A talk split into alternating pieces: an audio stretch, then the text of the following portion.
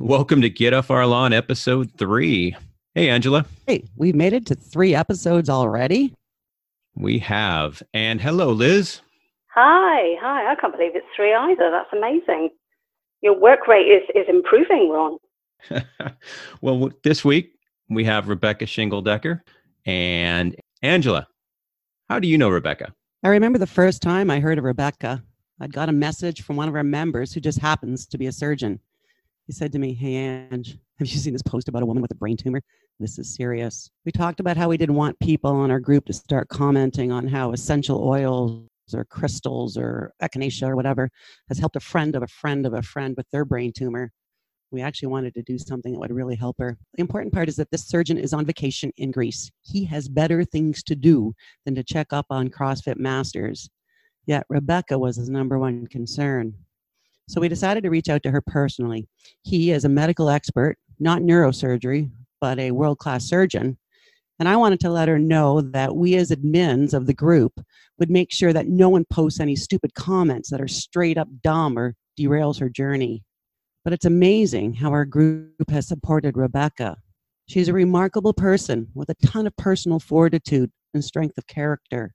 I also love how she describes CrossFit as an ungodly expensive exercise. No truer words were spoken. And while she admits she doesn't have all her marbles anymore, thanks to the hole in her brain, she tells an inspirational story of taking sour lemons and making lemonade. You know, we can all learn from her. Liz, I think you've got a connection as well. Can you tell us about Rebecca? Yeah, um, I saw Rebecca's posts on on the on the board, and I was amazed that anybody could do what she did whilst dealing with the issues she was dealing with. And it was particularly um, pertinent for me because I, again, I won't, I won't name the individual, but somebody that I know quite well is dealing with similar issues.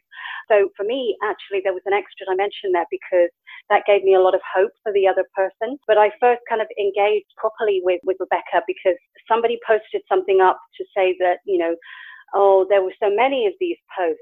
And I kind of thought, mm, this is probably not the right group for this person. I gave them a little help with that and, you know, moved them out of the group. And I contacted Rebecca afterwards to, to say, you know, I'm really sorry that, that that person posted that, but you know, they have decided to leave the group. And we had quite a, a nice chat on, on private message and I enjoyed that. And then I had a marathon coming up and Rebecca mentioned that she was also a, marathon runner and she hoped to, to resume marathon running once things had settled down, maybe, and it would be her 14th. So I thought, oh, this is my 14th marathon as well. So what I did was when I ran it, I I decided that this uh, this was Rebecca's marathon. So I was just kind of running it by proxy on her behalf. So um, I sent her some photos of the course, which was actually across um, the shooting range and Salisbury Plain. It was a proper race, so we didn't get fired on. But what we did have was loads of signs by the side of the road, which said, do not leave the road, do not touch anything, it may explode and kill you. So I thought, okay, there's an extra, a little bit extra going on here. So um, when I was done with it, I sent Rebecca, um, you know, the pictures of the course and, and the picture of the medal, and said, you know, this this one's for you. I hope that you you rejoin the the Women Running Marathons uh, club again very very soon. So since then, I've, I've, always looked out for Rebecca's posts because her unerring positivity and the way that she, she deals with these issues gives me a, a lot of hope for other people who who are in this situation, and also I'm sure that everybody has things that they're dealing with, and that gives us a lot of perspective. That if somebody uh, dealing with what she's dealing with can still do these amazing lifts, and you know post up videos of herself kind of doing Olympic lifting, that is really really inspiring. Really inspiring. The other thing I think that's really inspiring is Rebecca talks a lot about community and she talks about her family she talks about her box she talks about the crossfit masters group on facebook and how much they pulled her through and i think that's something that we appreciate but we don't necessarily see on a daily basis. And it really hit to me that this group really helps people. There is a community sense. There is a larger world out there than than just us and just a few of us and it helps a lot to know that people care and i think that really resonates when rebecca talks to us. So that said here's rebecca.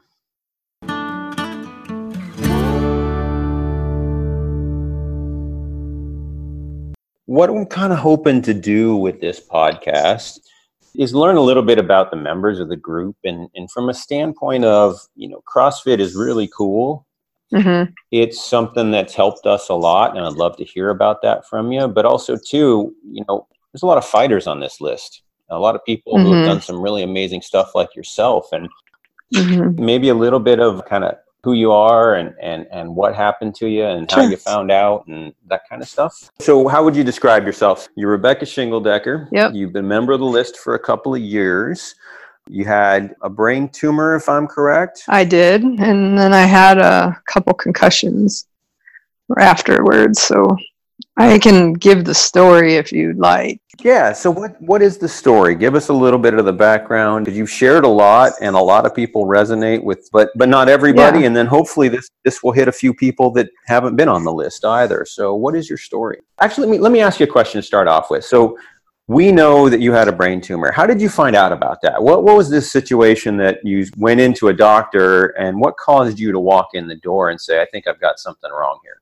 Well, actually, um, you know, there's quite a bit of backstory of what I didn't do, like for the couple weeks before, but like I just, it was, I was super duper healthy, or at least that's what I thought. But, but then it was in the middle of the open. I'm feeling like it was 18.3. And after I just felt so, so bad that um, my doctor's office was just uh, like a mile and a half from the box and um, I went from finishing 18.3 to the doctors. I had at that point I had had three like severe sudden onset headaches, but uh, over the course of about oh, 10 days, and because I'm an idiot and uh, I didn't go to the hospital. Some of them I involved like stroke-like symptoms, and I, I just didn't. And so, but I went into the doctor and you know I had been sick. I'd run a um, on February 24th and 25th, which was a Saturday and Sunday, uh, which was like two weeks before. I'd run a 5K on Saturday, then on Sunday a half marathon. Um, and I think I gotten sick from like a cold or something, sinus infection from that Saturday because I ran it in the rain. And so they had put me on some medicine uh, like a week or two before I started getting sick, and including steroids and stuff. And we thought the doctor and them thought that maybe that was causing my headaches, and to come back if I had another one, had a fourth one, you know, after I was off my medicine, and and so within a couple days I was off, and I had another one, and and then I went in and they uh, ordered a uh, MRI and and so um, March 14th, which was three days later, you know, it's it was terrible. Like you had to wait three days for the results. When I know that the MRI tech saw it because you couldn't miss it, but he's not legally allowed to say anything. But so on March 14th, which was my daughter's birthday, and also ironically the day I got my L1 certificate in the mail, they the doctor called me, which you know when you get a call from the doctor, that's never a good sign. so anyhow, she called me and said that I'm going to need surgery and that she was going to um, refer me to a neurosurgeon. And so I got in a week from that day. I got in to see the neurosurgeon, which is unheard of because I know of people waiting months. And um, I was frustrated because I had to wait a week. I didn't know that how I didn't know how uh, booked they are, but then when I saw the neurosurgeon, um, they scheduled me for surgery on March 30th, which was 16 days from the day that I was diagnosed. So it was a whirlwind of tests, tests, and more tests, and enough MRIs to think that I was going to stick to the fridge if I had another one. yeah. What were you diagnosed with? What specifically? well, specific at first, I was diagnosed with a um, a meningioma that had invaded my brain, um, which is why I'm, i know I've posted pictures, but uh, there's a hole in my brain now, uh, which meningiomas usually grow outside of the brain and in like between the skull and the brain. Um, but mine had invaded it. So when I saw my neurosurgeon, he thought it was a different type of tumor because it was so aggressive. Because it was also the the reason why I was having symptoms was because it was the swelling that was surrounding it.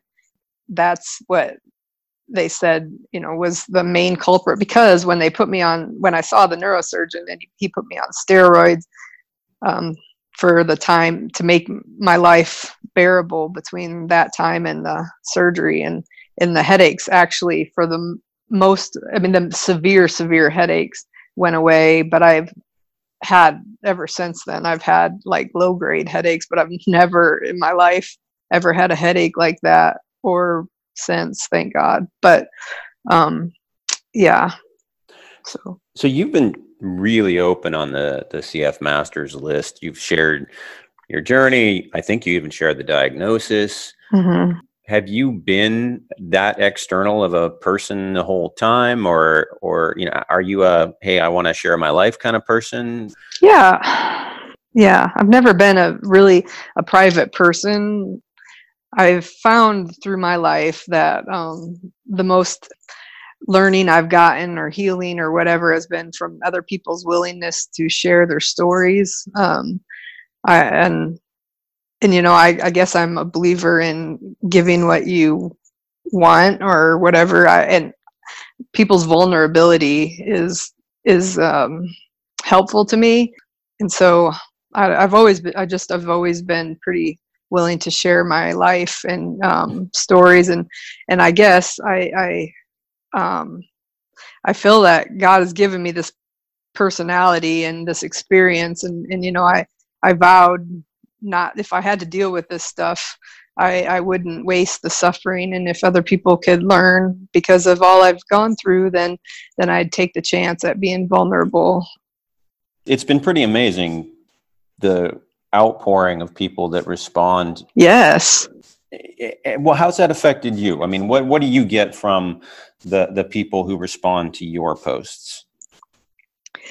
Well, you know, I, I post it and not knowing like initially i don't i remember very little you know of various times but i don't remember when i first posted it but i had no idea like that's been the biggest surprise uh, pleasant surprise of of all of this how just intense the the outpouring would be for me and so um that that's been amazing and and just it's wrecked my life in a really good way, if you can say it like that. But um, I mean, it's changed everybody in my family. Honestly, um, they my family is all from Michigan, and so they came down for the week for my surgery and such, and in the state that I was still in after the surgery. Um, left of course my mom was just beside herself having to leave however the outpouring that they saw and even the staff at the hospital and and just um, from crossfitters and then they they know i showed them like uh, the day of my surgery i had messages from around the world from our masters page um, just sending um, just well wishes and and rooting me uh, rooting me on. And you know even before that people was doing like 18.5 with my honor and just i i can't even express how much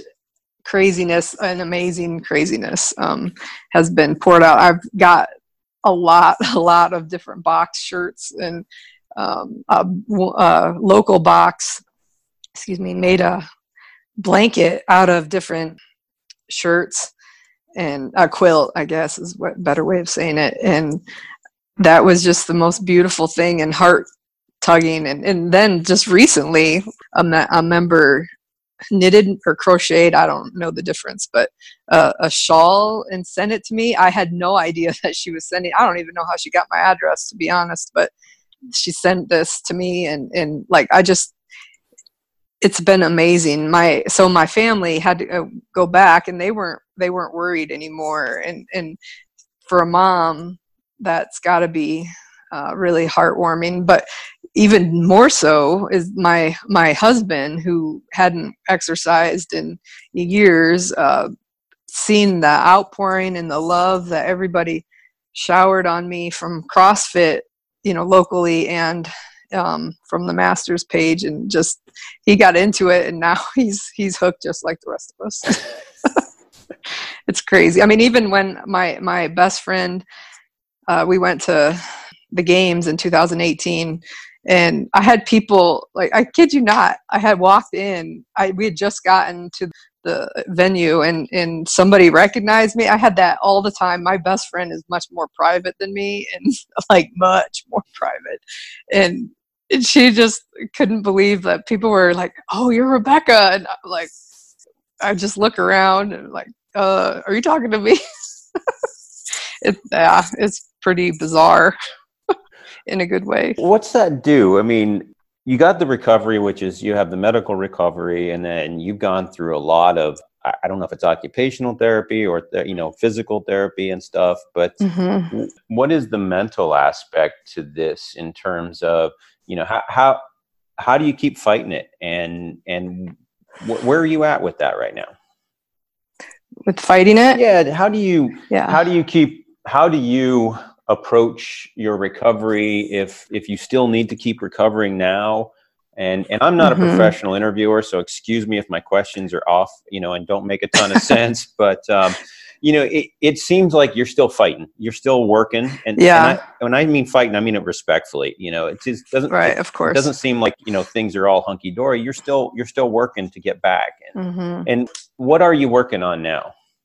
Yeah, well, you know, I can say that um, that because nothing, nothing has gone textbook, nothing, and and so my the the CrossFit background has helped me to like my an anesthesiologist and my neurosurgeon the day I went into surgery he said that whatever you're doing uh, you know keep it up. And he said that that saved my life my fitness from CrossFit. And then but then waking up eh, on the second day paralyzed you know I, I didn't freak out about any of this. I didn't cry when i found out i had a tumor. I didn't cry when i found out i was when I realized I was paralyzed, I didn't cry about any of. The, I mean, like, not that that's wrong, would be wrong, but you know, um, but I had no idea that I would end up in a rehab, or having to relearn to walk, and just, but just knowing that I had like a, I felt like I had a cheering squad, and and my personality isn't to give up, regardless of the the cheering section. However, there have been days where uh, because having these extra two extra concussions on top of it has just exponentially made things you know a bazillion times worse and and so you know there were times after the last concussion that i just couldn't get off the couch or i didn't want to get off the couch or whatever and and you know it's had started to do like some bad things in the mental space because I, I, didn't have anything to share. I, it wasn't like the beginning where I was relearning to walk and I was making headway. There was nothing like I. It just the brain healing is very different than like your broken arm or even other forms of cancer. Like my best friend is going through had uh, breast cancer and she knew that she had X amount of treatments. I didn't know anything. You know, I still don't know anything. I still don't know if I'm going to 100% be better. I mean, I probably won't be, but I can be like 90% better or or whatever, but um it was it was just hard, but I got to a point where it's been not too long ago, but recently that if I I'm the cr- of fatigue is crushing. That's one of the things that still that I still have challenges with in the in my memory. And just sometimes I like when I break my brain gets tired, my right side gets weak, mm-hmm. and because th- that was the side that was paralyzed. Because so the the tumor was on my left frontal lobe.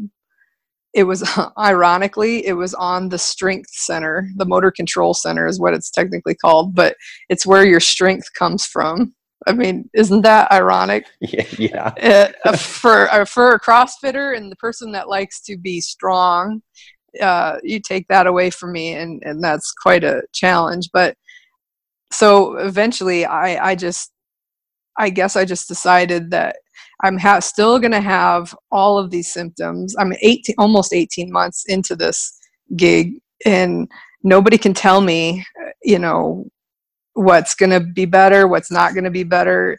And finally i just decided that to heck with it. I'm just going to go and WOD. I'm going to go you know i'm going to go do what i need to do and or i want to do because it makes me feel alive you know? And and i may feel like crap afterwards but i feel like crap laying on the couch too. So but i should disclaimer all this before anybody says uh, my neurosurgeon has cleared me to do anything that i want without dropping something on my head. Yeah. This is this is not medical advice. This is rebecca exactly. this is rebecca's story as told by rebecca with right. with rebecca's doctors. Right exactly.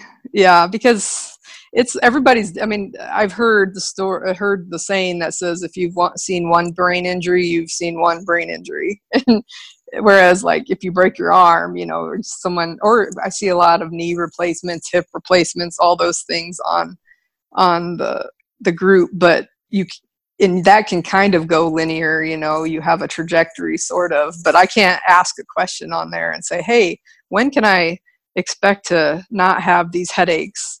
You know nobody's going to be like i mean even the neurosurgeons and stuff don't have any any clue because frankly he's stumped by me because i actually came out of surgery acting like i had a severe concussion before i actually had a concussion. Mm-hmm.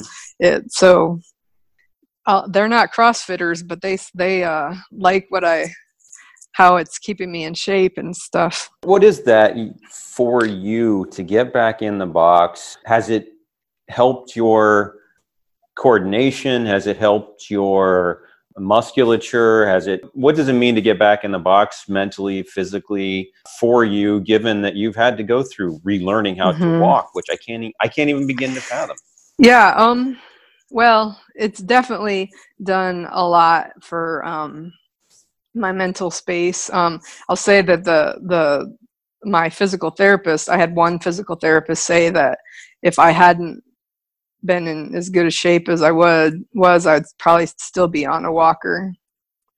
So I give that credit to CrossFit. But you know, I, I will say that like my my box is was about a mile um, or less from my rehab hospital. They in fact I'll never forget the memory that they they took me transferred me from the surgical hospital to the rehab hospital and we drove right by the box and I'm like, oh, this is heartbreaking, heartbreaking. Anyhow, but it also probably gave me a little inspiration to to get back. And so my the box owner and other people would come and, and sit with me at the at the rehab hospital and just bring food and wonderful things like that. But it's helped me physically to um, my right side was weak weaker but so historically because i'm very i'm when i don't have a brain tumor on my strength center i'm very right side dominant because i'm right-handed and all that. And one of the things that i did not know because i didn't know i had a tumor uh, was my i thought my left side was just getting really strong because i couldn't put like doing push presses and stuff like that. I couldn't push the the right side as well you know? It, it doesn't make sense but it's the one thing looking back.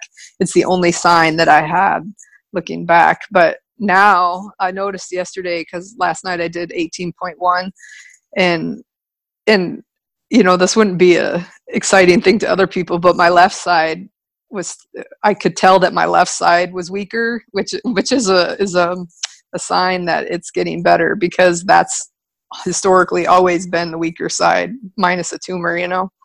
And so just even being able to i've pr'd um, quite a few things and um, i don't know if that's you know because i don't have a tumor on my on my uh, motor control you know my strength center or if it's just stronger or both or what but that helps so much. And oh you know i've i started i've trying to do like one th- new thing every week or more that i couldn't haven't done since surgery um, like saturday i did handstand holds and you know uh, yesterday i did a crap ton of toes to bar and i'm doing like um, pike off the box um, push-ups because i can't i could never do handstand push-ups before either so I'm working on that. But I I had been having problems being upside down.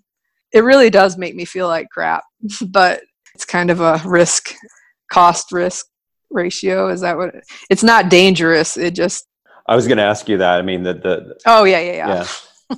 not dangerous. It just doesn't make me feel great. You know. Mm-hmm. Okay.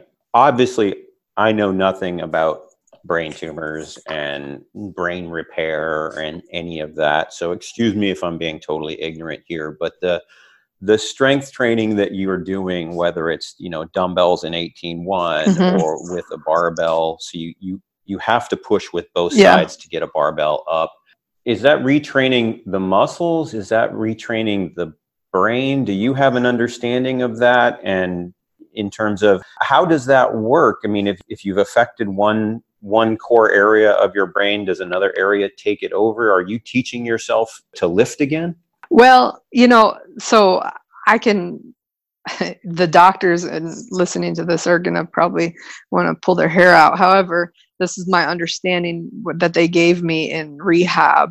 Because also i didn't mention that you know when i woke up two days after my surgery paralyzed they obviously it was pretty concerning to them. So they rushed me into a CT and MRI, and they realized that this the hole, like if people ever look at my my MRIs, the hole that they took the tumor out of had had stroke, had strokes, and so which they said is not uncommon for when you do damage to your brain. But also, I uh, had a um, occlusion of a big vein that goes over the top of the tumor, and so then they put me on a crap ton of steroids and all that so that helped. But so i was it was explained to me in rehab that it's like you know if if your bri- if the way you go to work has a bridge and the bridge is blown out you can get there still but you have to find a different way. It just take longer and eventually they'll get the bridge fixed maybe or maybe not you know? And in the meantime it, you you find the different you get to the place you need to go through a different route. And the same goes with the brain as far as i understood that you know that whole thing if you, you could think in your mind of that hole that i have in my brain those areas may or may not ever get fixed but the brain reroutes itself. And when and it's so it's really cool in some ways because when i started to feel when i could not i literally could not feel my leg. And i couldn't move my toes i couldn't anything. But when they started giving me those steroids and and, and i guess when the pathways started to to reconnect in my brain i would get electric shocks type very briefly and not super painful but just enough to like, ooh, I have some feeling in Quadzilla. and so, eh, but then, you know, that's why they had me in, in, in the videos I would show of like having to pick up my foot and put it on a block and which was harder than I can even describe. I mean, it's, it's humbling, you know, to, to have gone from doing 18.5 and all those 75 pound thrusters to not being able to lift my foot so that was reconnecting the the pathways. So i don't really have to reteach myself to lift but i can say that because of i have three brain injuries now um, i my brain gets tired faster than my body gets tired. And when that happens i start to lose strength in my my right arm and right leg. And so if I want to get a PR on a let's say clean and jerk, I need to do it at the beginning of the WOD before a metcon because that because it's probably not going to be there in in 20 minutes if of doing a metcon. And the other thing is is because i did get my last concussion by dropping a 65 pound barbell on my head i i have some i'm not a fearful person and I, i'm not a timid person but i've learned to bail really well because i just don't want another concussion like that so you don't need good one. lord no Excuse me for not jumping on it earlier, but I, I didn't know that, that the paralyzation post your initial surgery was abnormal. You didn't realize that was Mm-mm. that was a big flag for you. Yeah, no, it, you know, when you sign, when you, I'm sure you and other people have had surgeries, and you know, they give you the list of possible, um, what's the word I'm looking for? Um, Uh, the, the repercussion side Yeah. effects, whatever. yeah, Yeah. side effects, and one of them is death, of course, always death, and but right above that was paralysis, because so it was basically a, well, you're probably not going to have that. I think, I think, and I don't know this for sure, but I have to think that because I was so healthy and in shape and fit, that he didn't think that would happen. But I don't know about that. But I just know that he didn't think it would happen. But he did call it that he said that he did say that it's a possibility and he said but if it does happen it'll probably go away within six weeks or so. And and that was pretty spot on because by the time oh, about seven or eight weeks i was off my walker. So but it wasn't it's not a guaranteed. Some people walk out of there actually in a day some people i've seen are are doing really well. I didn't even remember i didn't even know what the heck was going on to within the first 48 hours because i was so snowed. But so no it isn't it isn't a guaranteed. It was just one of my lemonade making moments. Luckily you know we're my husband and i are emts and so we're pretty um, stable emotionally as far as uh, we don't freak out easily and so I, I don't know i don't know what caused me to not freak out when i couldn't feel that to be honest looking back i don't know I Can't put myself in your place. And how, how, how do you know? You know, how do you know when you wake up how you're going to feel and how you're going to react? And right And then the other factor for me that's confusing, and yeah, I've been through a couple of surgeries, is how do you communicate to the medical staff that you think you've got a problem or not? Because they see so many of these things, and you're sitting there and it's you, and you're like, okay, is it normal that I can't feel my leg, or is it abnormal, or which part do I complain about? And those types of questions can get a little bit confusing. Yeah. Well, the thing is, is like, so I was in, well, it was a regular ICU, but I, but because of I was a neuro patient, they had a really close eye on me. And like, so, you know, I was warned from the get go that I wasn't going to be, they weren't going to leave me alone. Like every hour or so, they would be waking me up to, to check my neuro skills. So, yeah, I, I, I, this is just a side note, but I don't think that like, I know some people get it, but like some people don't. And in fact, I don't know if I got it, but like how big of a deal brain surgery is. Like they had, I must have looked like Frankenstein in the um, operating room because they put these neural mapping things on both wrists and both ankles, which I still have some scars today. But then I had things everywhere because I guess if you know, being sarcastic, but if your brain doesn't stops working, then you're pretty much out of luck. But but so they kept waking me up and and they would ask me to wiggle my toes and move my finger hands and stuff. And when they you know they I couldn't wiggle my toes and I couldn't feel I couldn't lift my engage my quad my right quad where I could my left. And so yeah that was I didn't even have to beg them to pay attention to me. No they were they were more freaked out than I was. So that's the case So you've mentioned a couple of times about being strong coming into this surgery, and we've talked a lot about CrossFit, and obviously we've connected through CrossFit, the CrossFit Masters group on Facebook. What is your history? How did you get into it? And you mentioned running 5Ks and half marathons. You know, kind of what's what's your what's your physical background history? Yeah, so I actually um I have I ran about 13 marathons, including an ultra marathon. And I one thing I did was I had trained in Michigan. I had um, started a group to um, train uh, people to run their first half or full marathon, and that was so exciting. So coaching is is my my jam. Hopefully, I can do that again. But so I had run. I ran quite a few marathons. Actually, I don't know if we have time for this, but the way I even got into long distance running was crazy. I'd won a trip to the Boston Marathon. Like who does who could do that? It's it's a crazy story. I found out from Runner's World magazine. Come on, what's the story? How how'd you win a trip to Boston? So I um I had don't even have any recollection of signing up online with Runner's World magazine for this trip. And so I had been getting these emails saying that I won this trip and I you know spam I figured. And finally because it was so persistent I sent I looked up the Rodale, I think it's Rodale, but the, anywho, the the people that publish Ro, uh, Runner's World magazine, Rodale Press, absolutely, right. And so I finally sent somebody there a message and said, "Look, I don't know if this is real, but then I, I think I gave them my phone number or whatever. So one day I'm going into because I, I used to do church services for the ladies in jail in my hometown.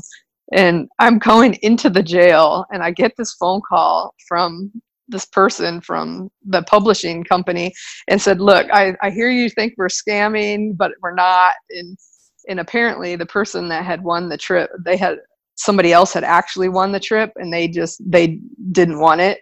And so i was like the second runner up. And so the kicker was is that i had like six or eight weeks to train. I had run only run like six miles. And and that wasn't even recent to that. And and i was supposed to part of the package was supposed to be getting um hal higdon. I don't know if anybody's familiar with him. Probably run runners would be but he's like it'd be like coach bergner calling you. That would be the the level of in the runners world he's notorious for coaching. And anyhow he called me because that was part of the package. And and he he didn't he advised me not to do it because I didn't have any time to train, but because I'm tenacious or whatever, I just I hired a I paid fifty dollars to someone to that was a, a training coach. And to write me up some programs and she said well you got to start today and so uh, the first day i went and did an eight mile run i mean i had some serious blisters oh my god and so within a few weeks i i got up to 16 miles and so I went and did the Boston Marathon. but they the the funny part is is when I get there, you know, you get your swag, you know, but you win. And they just it's like they did not want to acknowledge that this is the person that won the trip because I was so just like I'm not the picture of a CrossFitter, I'm not the picture of a long distance runner. it's hilarious, but that started my journey. So after that I I'm not. I don't like running that much, to be honest with you. I just like marathons. Yeah, I, it doesn't. I don't know if that makes sense, but I love the atmosphere. Is so electric. Like you have people out there cheering you on, and yada yada yada. And so, and just being able to say that I did it is is what I like to do because the fact is, is I think statistically only like one percent, some small percent of people in the world have ever run that long, and you know I'm all about doing stupid things. So, but so anyhow, I went on to do Chicago and and all the and do a bunch of them there. I've done the local one here many years. I'd like to sign up so I did the, I did that um, half marathon I said mentioned at the beginning like 2 weeks before my uh, tumor was was diagnosed. I had no training, no run training. I had only run like 2 miles straight and but I only I had CrossFit and I'm telling you that I felt stronger than I've ever felt running training for these marathons and I could have ran the whole marathon. I would have hated my life afterward, but I could have done it. That's that's just attri- uh, attributed to CrossFit because I, la- I ran my last um, marathon in April of 2017. It was the Oklahoma City Memorial Marathon, and I I really just was over it you know, running, training, that's really what I was over. So I decided I wanted to get strong. And once I got to CrossFit, I could do cardio workouts to for like nobody's business, but strength, whew, that was bad. but so I'm my goal is is that I want to do um, that Cowtown the half in I think it's March 1st, and I've actually set up a team. So if anybody's listening wants to come to Fort Worth, show you a good time, you can run on my team. So Team Lemonade Makers. I'm raising money for this brain tumor foundation that I've spoke at their fundraisers and stuff. But you don't have to raise money. You just have to come and have a good time, walk the marathon, half marathon, or whatever you want to do. Didn't jump in there, but I'm dying right now. So Hal Higdon calls you and says, "Don't run." yeah. You go to the granddaddy of all possible marathons, right? Which I, I've annoyed more people than I can count because I, I don't understand Boston. I mean, I get it. Yeah. I'm an ex runner, I'm an ex triathlete, I'm an ex uh-huh. marathoner. And, and I know Boston's aura, but it's as a West Coaster, it's just never really registered with me. Yeah. Well, you talk about the only word I can think of is circus, and I don't mean it in a negative way, but you love marathons because you like the crowds and all that. I mean, that's Boston right there. Uh huh. Yeah, very much. very much. Insane.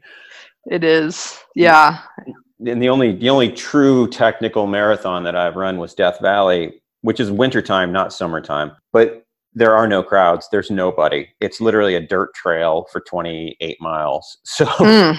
I, I, have a very different view of marathons, but it's it's it is an amazing, amazing run. If you ever want to do something, it's every five miles in the dirt. There's just like some water jugs, and you just kind of fill up and go. It's absolutely amazing. Oh, that's I did it's not around anymore, but I did something called El Scorcho here, which is kind of the opposite of that other stuff. It's like it's just stupid is what it is. It's it's it's an ultra marathon and I did it multiple years and it's it's it makes me laugh thinking about it, but it's in the middle of July in the middle of the night, so it starts at midnight. It's in yeah in in Texas. So the first year I ran it, it was it was like 115 degrees, and so I, I uh, the only reason to do it is is for the bragging rights because there is no other smart and or sane reason to do it, and I ended up, you know, I just moved from Michigan, so I was disoriented and like dangerous, like it was it was bad, but I came back. that's why I'm destined to CrossFit. I want to get into that. So let's take it back to CrossFit. You said you were kind of over the marathon stuff. What got you into a CrossFit box? so I'll give my uh, BFF a plug because she she had been talking about because actually I ironically I met her through long distance running and um, a running group here in Fort Worth and when I first moved here so she's been my longest friend here in Texas but she she just would talk about this ungodly expensive exercise she did in the middle of the summer when it, and it would say how it was like 120 degrees in this box and, and doing all these what I call stupid things and like who in the blankety blank right mind would do that? Although I ran in the middle of the night in Texas but you know I digress but so she would talk about that and I I just was turned off by it. But then when I, after I ran this last marathon, I started going to Planet Fitness and I got, had the lunk alarm blown on me and, and I couldn't do deadlifts. Like I got up to a certain weight and I just, there's no, you know, weights to do it. And, and I don't, I don't know. I think I just remembered that her talking about it and I looked up this I looked up CrossFit boxes and this one that I landed at, they had a free community workout on Saturdays and I just can't express enough how important those things are because that's what got me in the door and it was the hardest thing I I mean just the um stereotypically the warm up I was like what in the heck? And mind you I just ran a marathon so the warm up just about killed me. But then I just I feel like it's the Lord, but like I got partnered up with the box owner's sister and and so I don't I don't know. I just it's I loved it. I just absolutely loved it. It killed me, but I loved it. And I was like, I cannot wait to come back. Yeah, that's how how I got into it. But then I just I just never left. I started in 2017, so the fall or the I'm sorry, the spring of 2017, and so I had a good year in before my my diagnosis. So they had already become like family to me, and so but I love the the strength aspect and I didn't realize how much I would love to lift weights like that. And so that's kind of kept you going back. So what's next for you? I mean, do you can you make plans? You have to just kind of play it as it goes, or wh- where do you see things kind of panning out? Well, so you know, February the like I think it was the 23rd or something. I something around the end of February, I went to, I did my L1 class. And I just, I really think that was providence too, because had I done it after, I wouldn't, I don't think I would have passed the test because I don't have the, I say I have my marbles, I don't have all my marbles anymore, but I just, my attention span and, and, and just my ability to focus and all that is, is not there and and I, I had I had Kevin Ogar as one of my my um, instructors, and I just think that what what a prov a gift that was because I ended up messaging him while I was in rehab and asking him, "Hey, do you remember me?" And he said that he doesn't forget a, a, a fiery redhead. and so um, I would love to to coach. I, I really would. I tried one of the boxes, one of the people that I met through all this is at a box that um, they wanted me to coach, and I did coach a few times. That was before my my other concussions, and and so I, I just feel I feel like I I'm not um, I I love CrossFit and and the people that I have such a coaching heart that I just want to give my best, and I cannot. I, I couldn't adequately describe how to do a snatch. That's just, that's just the way you know it is. And the other problem is is that I don't think not every single person wants to know my story, and I don't need to tell every single person. Not that I don't want to. I just was able to tell every single person at the box my story. Then then they may it may look like the the owner just put some moron in there as a as a coach because what if what if I lose my words? What if I cannot adequately describe it? You know, that's kind of stuff I deal with. And so now I've thought about like maybe being able to do um, CrossFit for stroke, uh, you know, brain injured people and and stuff like. Um, I had thought about taking the the adaptive athlete uh, training, but I don't have the money at this point. But because I feel like it, in when I was in rehab, they did CrossFit. That's I mean, it's up and down, sit stand, sit stand, you know, uh, various things like that, and you know, squatting and stuff like that. That CrossFit has the answer for, and I just don't know if I have the what it takes upstairs, you know, to totally do it. If I could write everything out, that would be fine because I can do that. But uh, coming up on the fly with very technical stuff would be hard. I mean, I could if if if I was ever given a WOD that didn't have most barbell movements or the technical barbell movements, then I feel comfortable with that. But who can guarantee that? You know? Yeah, it's hard. You're fighting. I mean, that's the thing I think that resonates with most people. Yeah. is you are con- continuously putting in work, and that work isn't isn't just this concept of you know pick up the barbell or you know work on your mobility mm-hmm. i mean you're doing a whole bunch of holistic work and you talked about being tired and things like that and one of the things i mean i'm a dad i've got teenagers god help you yeah they're, bo- they're both in ninth grade oh it's it's a transition how has this changed you as a mom you referenced earlier you're a mom uh-huh. because they're she's always she's always going to be a mom even though right. you're a mom too and I mean, how, how has this affected, um, you know, your family and your kids and, and so forth? You referenced your husband earlier. yeah. well, so, you know, I have, I've been married to him for my husband, Roger, uh, for 27 and a half years, which I, I had to write that down because these days I can't remember how old I am or how long I've been married. um, that's so terrible. Good thing neither one of us are romantic. But uh, my kids, and this is, I'm just saying, like, everything was set up for me. Like, if I, I have, because my kids are grown, and so had this happen when I had little kids, I don't think I could handle it because I have I have God kids. I'm I was a, the director of operations with for an asylum seeker organization, and one of the asylees came and and she had a baby. She had two actually, but one of them they named after me. And I haven't been able to spend time with them much because I can't handle screaming kids or screaming adults for that matter. But but luckily my kid, my daughter is 25 and she's back in Michigan, and my son Zach is 22 and i just he he got married in um in july to a, a precious uh, south african um, named nikita and they live with us.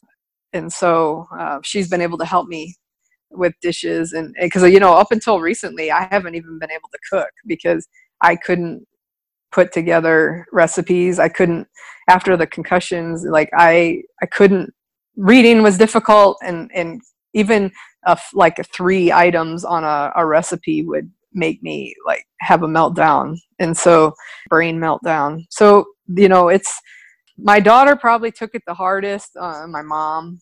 Really no one i think here's the here's the thing is that i really feel like in some situations or a lot of situations or maybe everybody that surrounds me is that how the patient deals with things greatly influences those around them. And when I found out that I had the brain tumor, my reaction wasn't normal. You know, I was pretty calm. They might as well have told me I had a sinus infection because I was just that calm. And I, I, like I had mentioned, I suspect it's due to our days as EMTs. And, and I also think that that's my husband's reaction because he also didn't freak out. He's been the, he's been rock solid being with me like going to all these crazy support groups and and all these things that in never complaining but he wasn't ever emotional. You know i was making jokes about this you know like i'm i know that the arnold schwarzenegger uh, it's not a tumor thing like i guess it's showing my age going back to kindergarten cop jokes but but now i could say it is a tumor anyhow i see this is what i'm saying is like my parents didn't think it was appropriate for me to be laughing but uh it's it's your diagnosis exactly if, but if you want to scream scream yeah. if you want to laugh do whatever exactly yeah. well you know so this kind of sums up this like how people reacted around me is that one of my friends who happened to be an asylum seeker he i was really close to him and he didn't he didn't get in contact with me through most of this. And and i was just it wondered about that. And afterwards he was said he apologized to me and he said i didn't think it was a big deal because you didn't make a big deal out of it.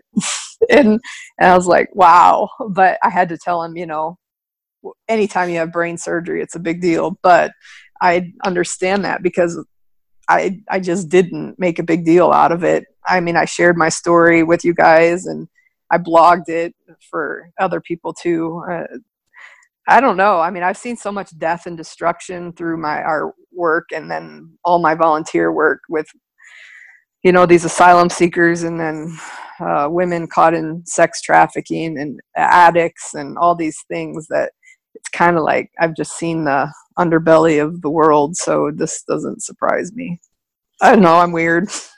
you're, you're not weird at all.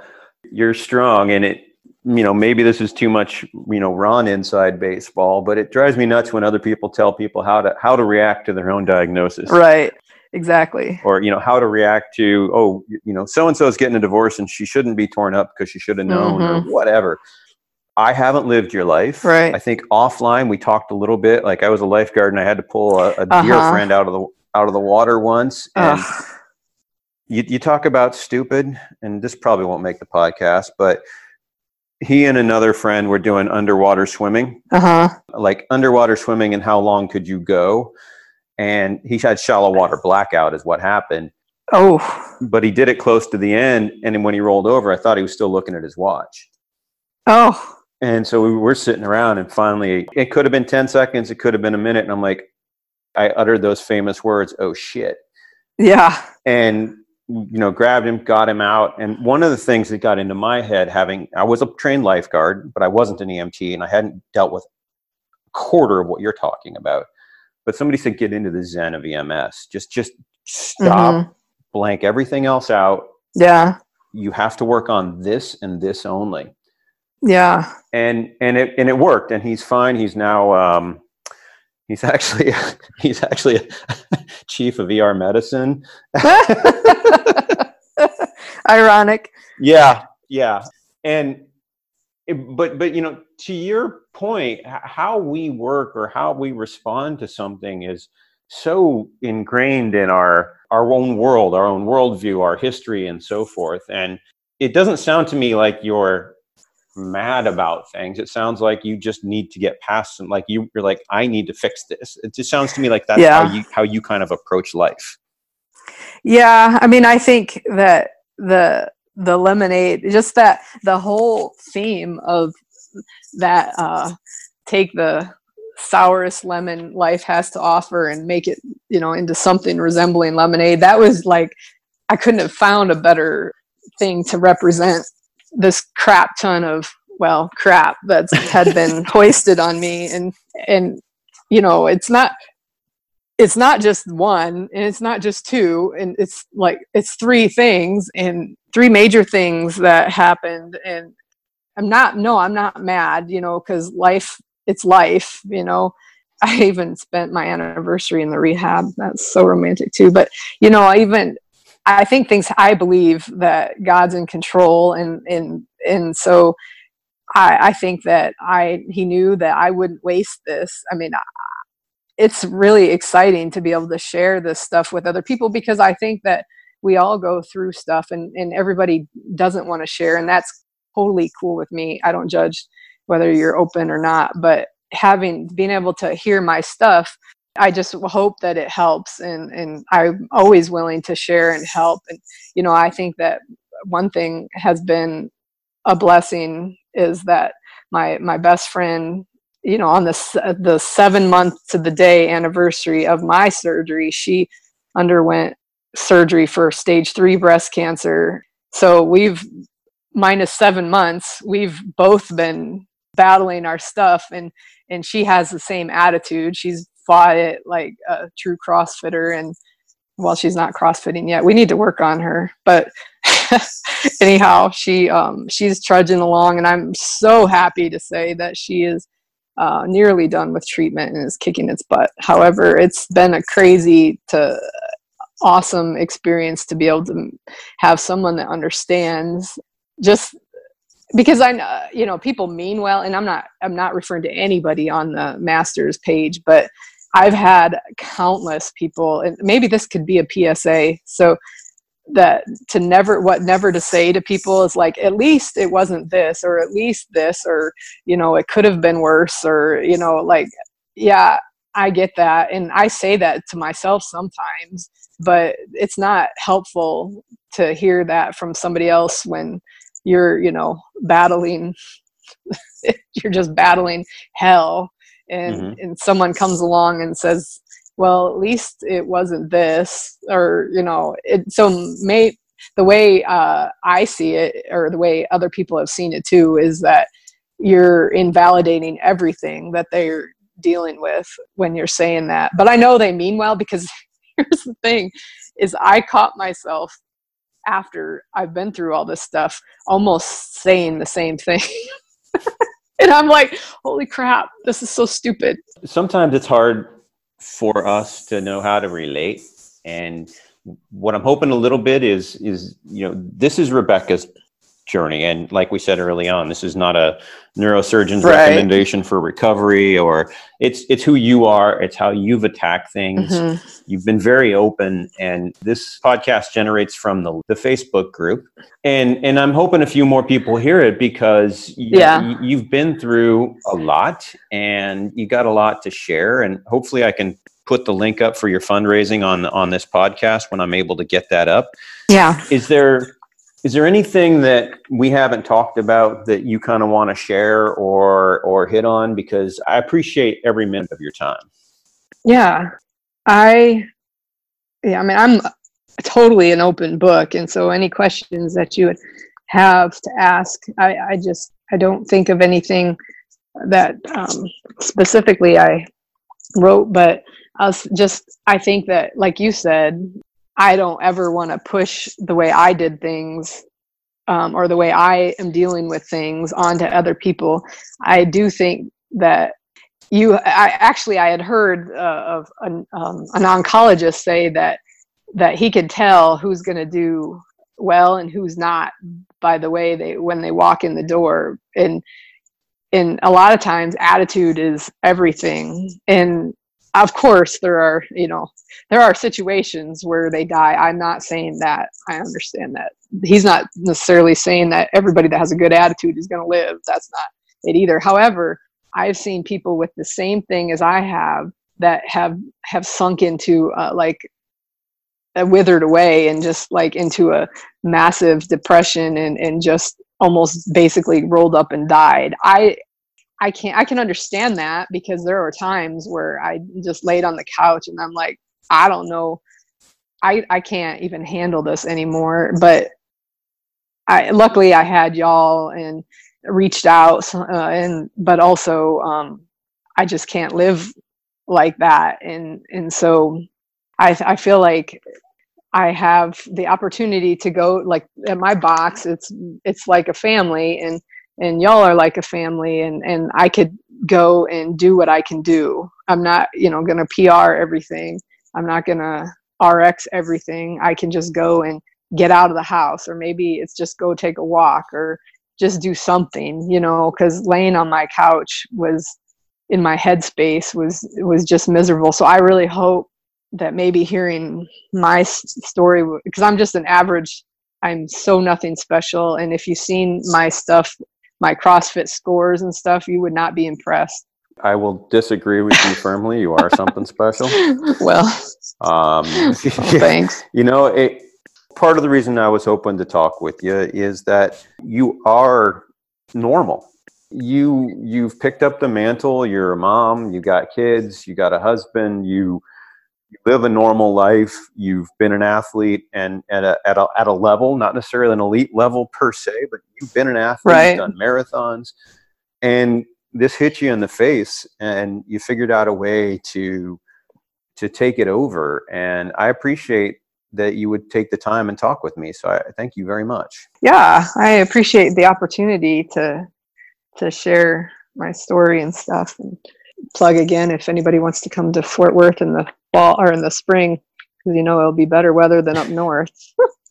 I'd be happy to have a good time. Rebecca, thanks for your time. Your story is inspirational, and I hope you got a little bit out of this as well. And if anybody wants to get hold of you, how can we track you down? Well, I am on I'm on Facebook way more than I should be. I'm also on Instagram, and my um, handle is uh, making lemonade from sour lemons. And I'm also on Twitter.